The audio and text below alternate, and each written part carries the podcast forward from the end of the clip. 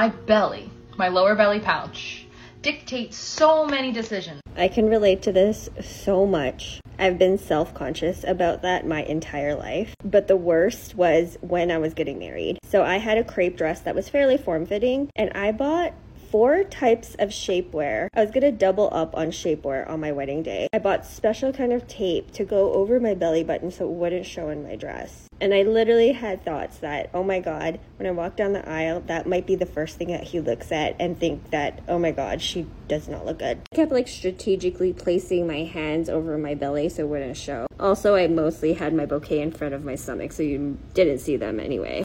But now that I look back on photos, that's what I was afraid of like a slight shadow, a slight shadow of my stomach. I had to dig through photos so I could show my husband what I was talking about. And when he saw it, he was still like, I don't know what the fuck you're talking about. So stop worrying about it.